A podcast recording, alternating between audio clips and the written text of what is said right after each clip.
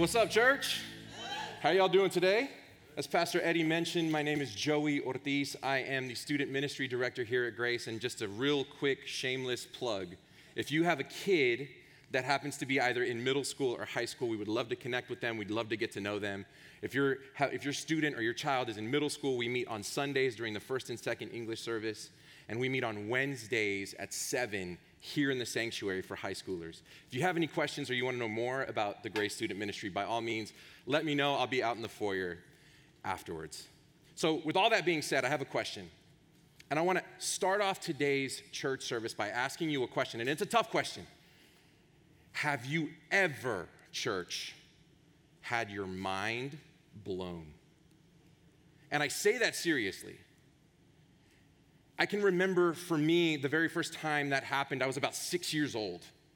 I was sitting on the floor in my living room. I was watching TV. It was after like dinner, so it was kind of late in the evening. And up on the TV comes this super famous magician. And if you lived through the 80s and the 90s, you know the name of David Copperfield. Some people in the front row like finished that for me. It was awesome. And when I was a kid, I was sitting there on the floor, I was watching this show, and they were talking about how this dude made the Statue of Liberty completely disappear. And I was like, dude, there's no way. There's absolutely no way. And so then they go and they show the video, and I had no idea that this was like a few years before, but they go and they show this video of this magician like raising up this big, huge curtain, and then like the curtain drops after he does like the magic hands thing, and bam, it's gone the Statue of Liberty disappeared. And I sat there with my jaw on the floor, like, dude, how did he do this?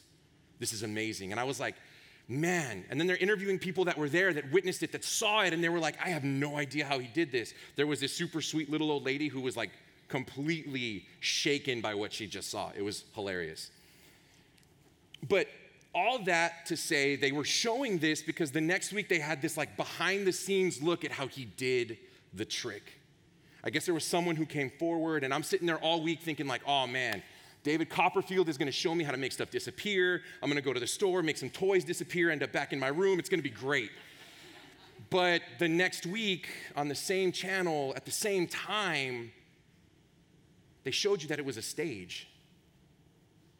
Like, not the place itself, but the trick was the stage turned. And it turned so silently and so smoothly and so slowly that no one that was even there felt it. They had no idea. And really, it was a cheap, hollow trick. Did it change the truth that the Statue of Liberty was still sitting right there? No, it was just hidden behind something. All it changed was people's perceptions of what the truth actually was. Now, I asked you that question and I tell you that story to ask you the real question. How many of you are sitting in here, however old you are, ladies, I'm not gonna ask you for your age, but spiritually, you're like that six year old me. Spiritually, you see these things that sound good and feel good and make you feel good. But upon closer inspection, you start to realize, like, man, maybe this isn't biblical. And in Paul's letter to the Corinthians, he's about to hit on something that hit close to home for me. Because early on in my walk, just like this church, just like the church in Galatia, which we're going to talk about today too, as the gospel spread, as the gospel advanced through the region, you had these wolves in sheep's clothing right behind it going after the people who really didn't have a full, true picture of who Christ was. And in his letter up to now, Paul was encouraged to hear about how the Colossian church was living in faith, in hope, in love.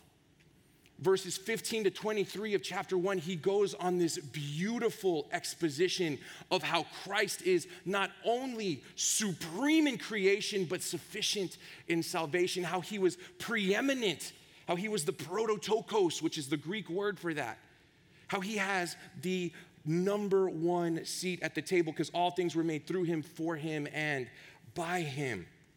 And then last week, we talked about how Paul was joyous in his struggles for this church. And so today, as we start to dive in, today, as we start to look at chapter two, verses one through five, I want to take a step back and I really want to look at what Paul's struggle was. Because when, when we look at the Bible today, there wasn't chapters and verses like we see them when Paul wrote this letter. Paul was just writing. And so, what I want to do is, I want to dive into Colossians 1, verses 27 to 29. I really want to flesh out what his struggle was so that we can see what the outworking of that should look like in the Corinthian church, or the Colossian church, I'm sorry. Chapter 1, verse 27 says this To them, God chose to make known how great among the Gentiles are the riches of the glory of this mystery, which is Christ in you the hope of glory. If we pause and we look at that right there, right? We see this in the book of Galatians. Galatians 2:20 says, "It is no longer I who live, but Christ who lives in me." What Paul is saying here is that's our hope. That when we stand before God, Christ is who he sees. His righteousness is applied to us. Therefore, him we proclaim. In the very next verse, we see this on verse 28. Him we proclaim warning everyone and teaching everyone with all wisdom that we may present everyone mature in Christ. That's the struggle.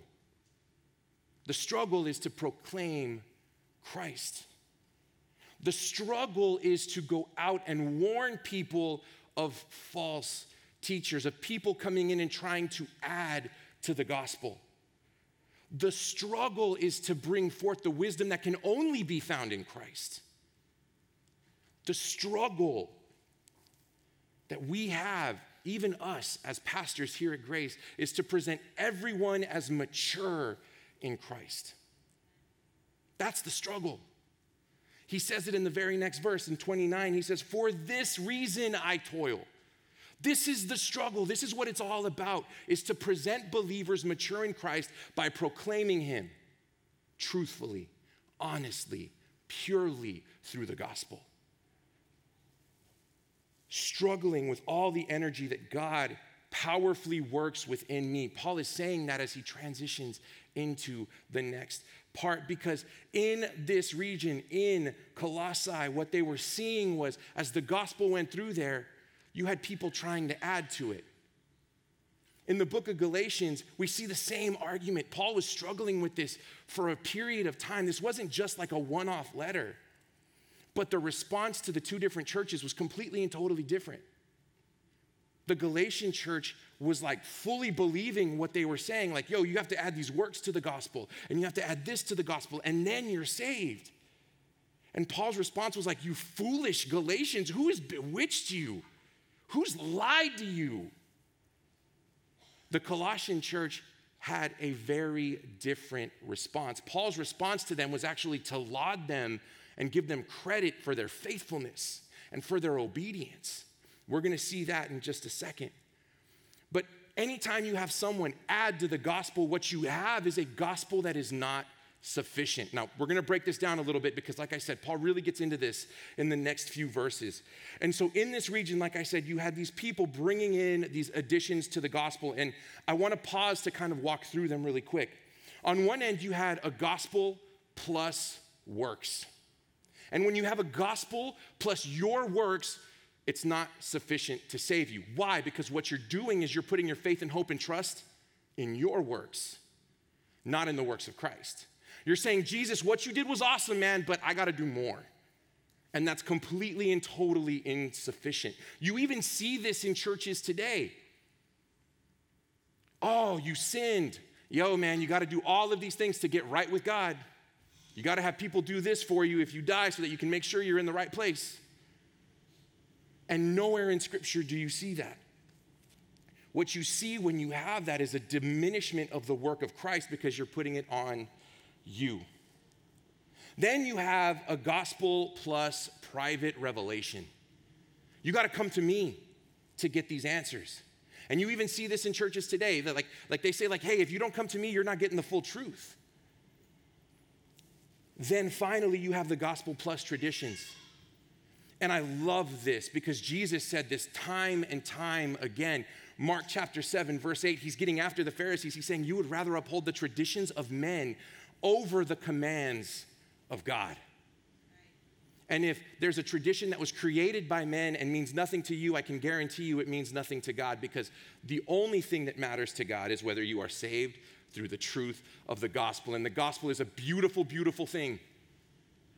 What he says or what the gospel is, is all about Christ humbling himself, stepping out of heaven, taking the form of a servant to live the life you couldn't, and then die the death that you deserved in your place.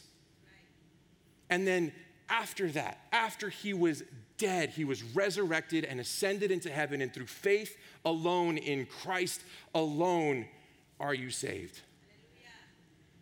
So, Paul sets the stage in chapter one at the very end for what we're going to get into today. Because in this region, you had the Gnostic people saying, hey man, you've got to come to us for this private revelation. You've got to come so that we can take you deeper into the spiritual world. Because that Jesus guy, while he's awesome, he's not the end of it. You got to get more from us. Then on the other end of the spectrum, you had the people that were still very much tied to the Israelite way, to the Jewish tradition of working for your salvation. And they said, Yeah, this gospel thing is great, man. Jesus died for your sins. He did all these amazing things, but you got to do more. And you've got to uphold these traditions. And you've got to do all of these things to make sure that you earn your salvation. And so now we dive into chapter two. Now we get into our text for today. Now that we have the stage set and we know what Paul's struggle is, because he alludes back to it almost immediately. Without skipping a beat in chapter 2, verse 1, Paul says this For I want you to know how great a struggle I have for you. What's the struggle? He's trying to maintain the purity of the gospel. He's trying to preach Christ and Christ crucified, and that's it. I want you to know how great of a struggle that this has been because I cannot see you face to face. I'm not there with you, I'm locked in jail. And my struggle isn't just for you guys in Colossae, it's for those in Laodicea, it's for those in Hierapolis, it's for all the little towns that are around you. His prayer was that this letter would get there and that it would get disseminated out to all these other churches that Epaphras started in that region. He wanted believers to know what the outworking of the gospel truly is. And we see that in verse 2. And we're going to kind of park on verse 2 for a little bit because there's a ton here that we really need to walk through. His prayer for the church was that their hearts may be encouraged, that they may be knit together in love, to reach the riches of full assurance and understanding of God's mystery, which is Christ. The end game, the goal here is that you reach full assurance of God's mystery, which is Christ, to have a full understanding and knowledge and grip and grasp of the gospel that you truly know who Jesus is, so that you aren't led astray by these people that are adding to the gospel. And the outworking of that in the church was awesome. That you may have a heart that is encouraged. Your heart's encouraged because your hope is not in this world. Your hope's not in your seasons or your circumstances. Your hope is not in anything temporary. Your hope is in eternity. And Paul knew this. Paul had this face to face, one on one interaction with Jesus, and it reshaped his perspective on eternity. And when you have an eternal perspective, the temporary, we know that it's gonna pass. We know that the best is not now, but it is to come. So, no matter what, your hearts are encouraged because as you're being persecuted and as you're going through trials, whatever the case may be, your hope is in the promises of God, which are eternal, and that your hearts may be knit together in love. Knit together in love. 1 John 4:19 says, "We love because God first loved us."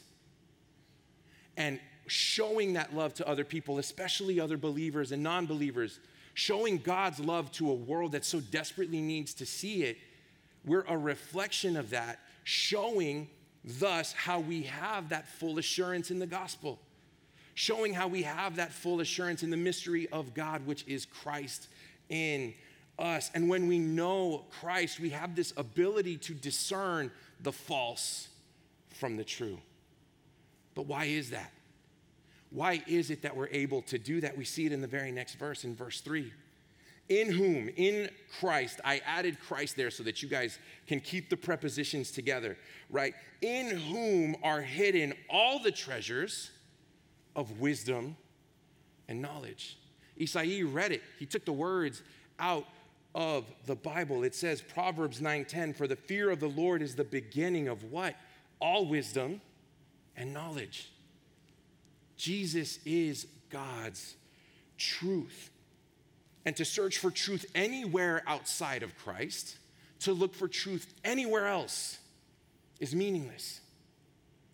Because all truth is God's truth. And now we get to the part where we have to look at us.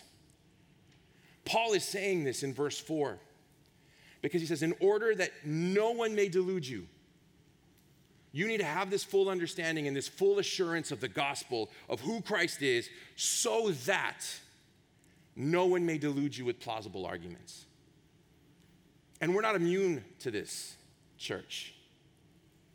Unfortunately, even within the bounds of American Christianity today, we see there are so many false teachers.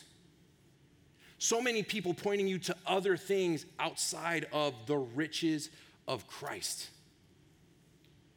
So, where in your lives are you like six year old me, thinking that magic trick was it, man? Where are you looking at stuff and saying, yeah, that's it, but it's not? What have you added to the gospel? Is it works? Do you feel like you have to do more and more just so that you could be saved and be good enough for God? Because when you do that, like I said, you diminish the work of Christ. Is it private revelation? Do you have to go to specific people to hear directly from them what God's word says or what it actually is supposed to mean? I love uh, going back and looking at old theologians. There's a guy, John Owen, from the 1600s, who said this If you have private, private revelations and they agree with Scripture, they're useless because God has already revealed it to us. And if they don't, then they're false. Man. And if you need revelation outside of the revelation of Scripture and the revelation of Jesus, which is the perfect revelation of God's glory and grace and goodness, then you're looking for it in the wrong spot because that's not anything that's going to save you. And so, our call as believers, our call as people trying to be faithful to God's word, our call is to remain firm in the gospel and preserve its truth. And that's my point for you today. That's what Paul was struggling for. That's what he's giving the Galatians, or not the Galatians, I'm sorry, the, the Colossians credit for, right? It's their firmness of their faith in Christ. So, my point for you today is this as a believer, I am called to have full assurance in the gospel and to fight to preserve the truth of the gospel. As a believer, I am called to have that full assurance in the gospel and fight to preserve the truth of the gospel. And like I said earlier, he gives the, he gives the, the Colossians credit. He's rejoicing for their faithfulness. He says this in verse 5 For though I am absent in the body, yet I am with you in spirit rejoicing to see your good order and your firmness of your faith in Christ. He's looking at this group of believers and he's going, Man, that's awesome. You're standing up against these false teachers. I don't even have to be there to help you defend this truth because you guys are doing it on your own.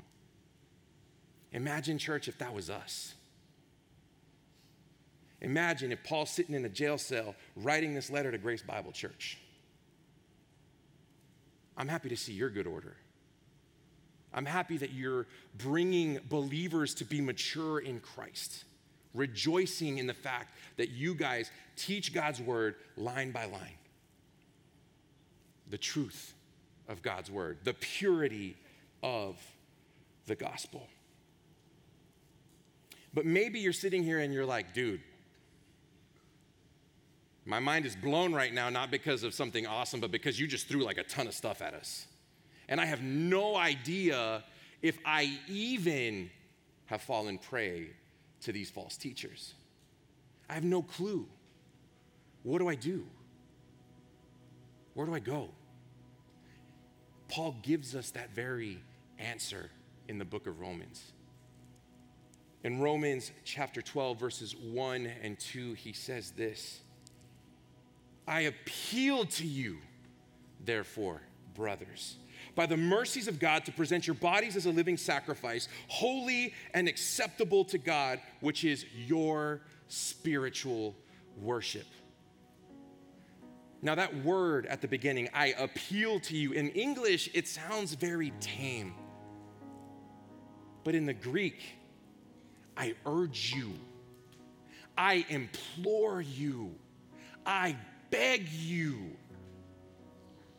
to present yourself every day as a form of spiritual worship. Because when we do that, this is the outworking, verse 2 do not be conformed to the image of the world. And if you look at it, anytime someone tries to add to the gospel, what they're trying to tell you is the gospel plus something super worldly. Don't be conformed to the image of this world, but be transformed by the renewal of your mind, that by testing you may discern what is the will of God, what is good, acceptable, and perfect. You're able to look at something by renewing your mind daily and say, that's not biblical. That's not Jesus. That's not the Jesus I know, because that's not the Jesus of Scripture. Acts 17, Paul even gives tons of credit to the Berean people he says, Man, I was up there, I was preaching, I was teaching, and then they would say, like, wait, homie, hold up. And they would flip through the scriptures to see if it was true. And he calls them noble minded for that. Not being led astray by someone who sounds good, but by someone who teaches truth. And you see, when we look at God's word, when we search the scriptures daily, we find who Jesus truly is. Not the Jesus that we're comfortable with, not the Jesus that we want, but the Jesus as Jesus has revealed himself to be. And when we know who he truly is, man, we have so much comfort and peace in following him. Because we know that he's eternal, coexistent with the Father and the Spirit in eternity past having an intimate relationship with Him. We know that everything in this world was created through Him, by Him, for Him, and He upholds it with the word of His power. He is the essence and source of life, both physically, because we were created through Him, but spiritually as well. Because through the gospel, we are redeemed and restored back to a holy and righteous God. We know that He entered into the world that He created by taking on flesh, humbling Himself to the form of a servant so that He could live a perfect life, fulfill the entire scriptures, every single law. He fulfilled perfectly so that He could then die in our place and be a substitute for us under the wrath of God. We know that He is the perfect embodiment of, of God's glory and grace to us. And we know that through faith in Him, we are saved. See, if we truly know who Jesus is, you know that it is His work and His work alone that saves. And we don't have to add our works to the gospel. Because the minute that we put our faith in Him, we are restored and redeemed back to God. You know that He is again the perfect and complete picture of God's glory and grace to us. And anything else is a cheap substitute that cannot and will not sustain you or save you. And we will not be tricked or led astray by any kind of false teacher. Because when we know Jesus, the Jesus that Scripture reveals, we know God's truth fully. And when we know God's truth fully, we fully know Christ. Let's pray. Father, we thank you once again for how good you've been to us. Father, we thank you that you have made known your glory and grace to us through the perfect life of your Son and his death in our place. And my prayer today, Lord, is that as we look at what Paul is writing to this church, Father, that we can see that we are not only not immune to this, to finding and seeking after false teachers, but my prayer, Lord, is that you open our eyes to that. You help us to find and to see where it is in our lives, Lord, that we have tried to replace your truth with something else. And Father, we thank you just for the ability to gather together in your name, to worship you, to praise you, to sing to you, and to study your word and study your truth. And so, my prayer today is that you be with us, help us to discern, and give us the wisdom to follow you and follow you alone. We pray all of these things in Jesus' perfect and holy name. Amen. Love you, church.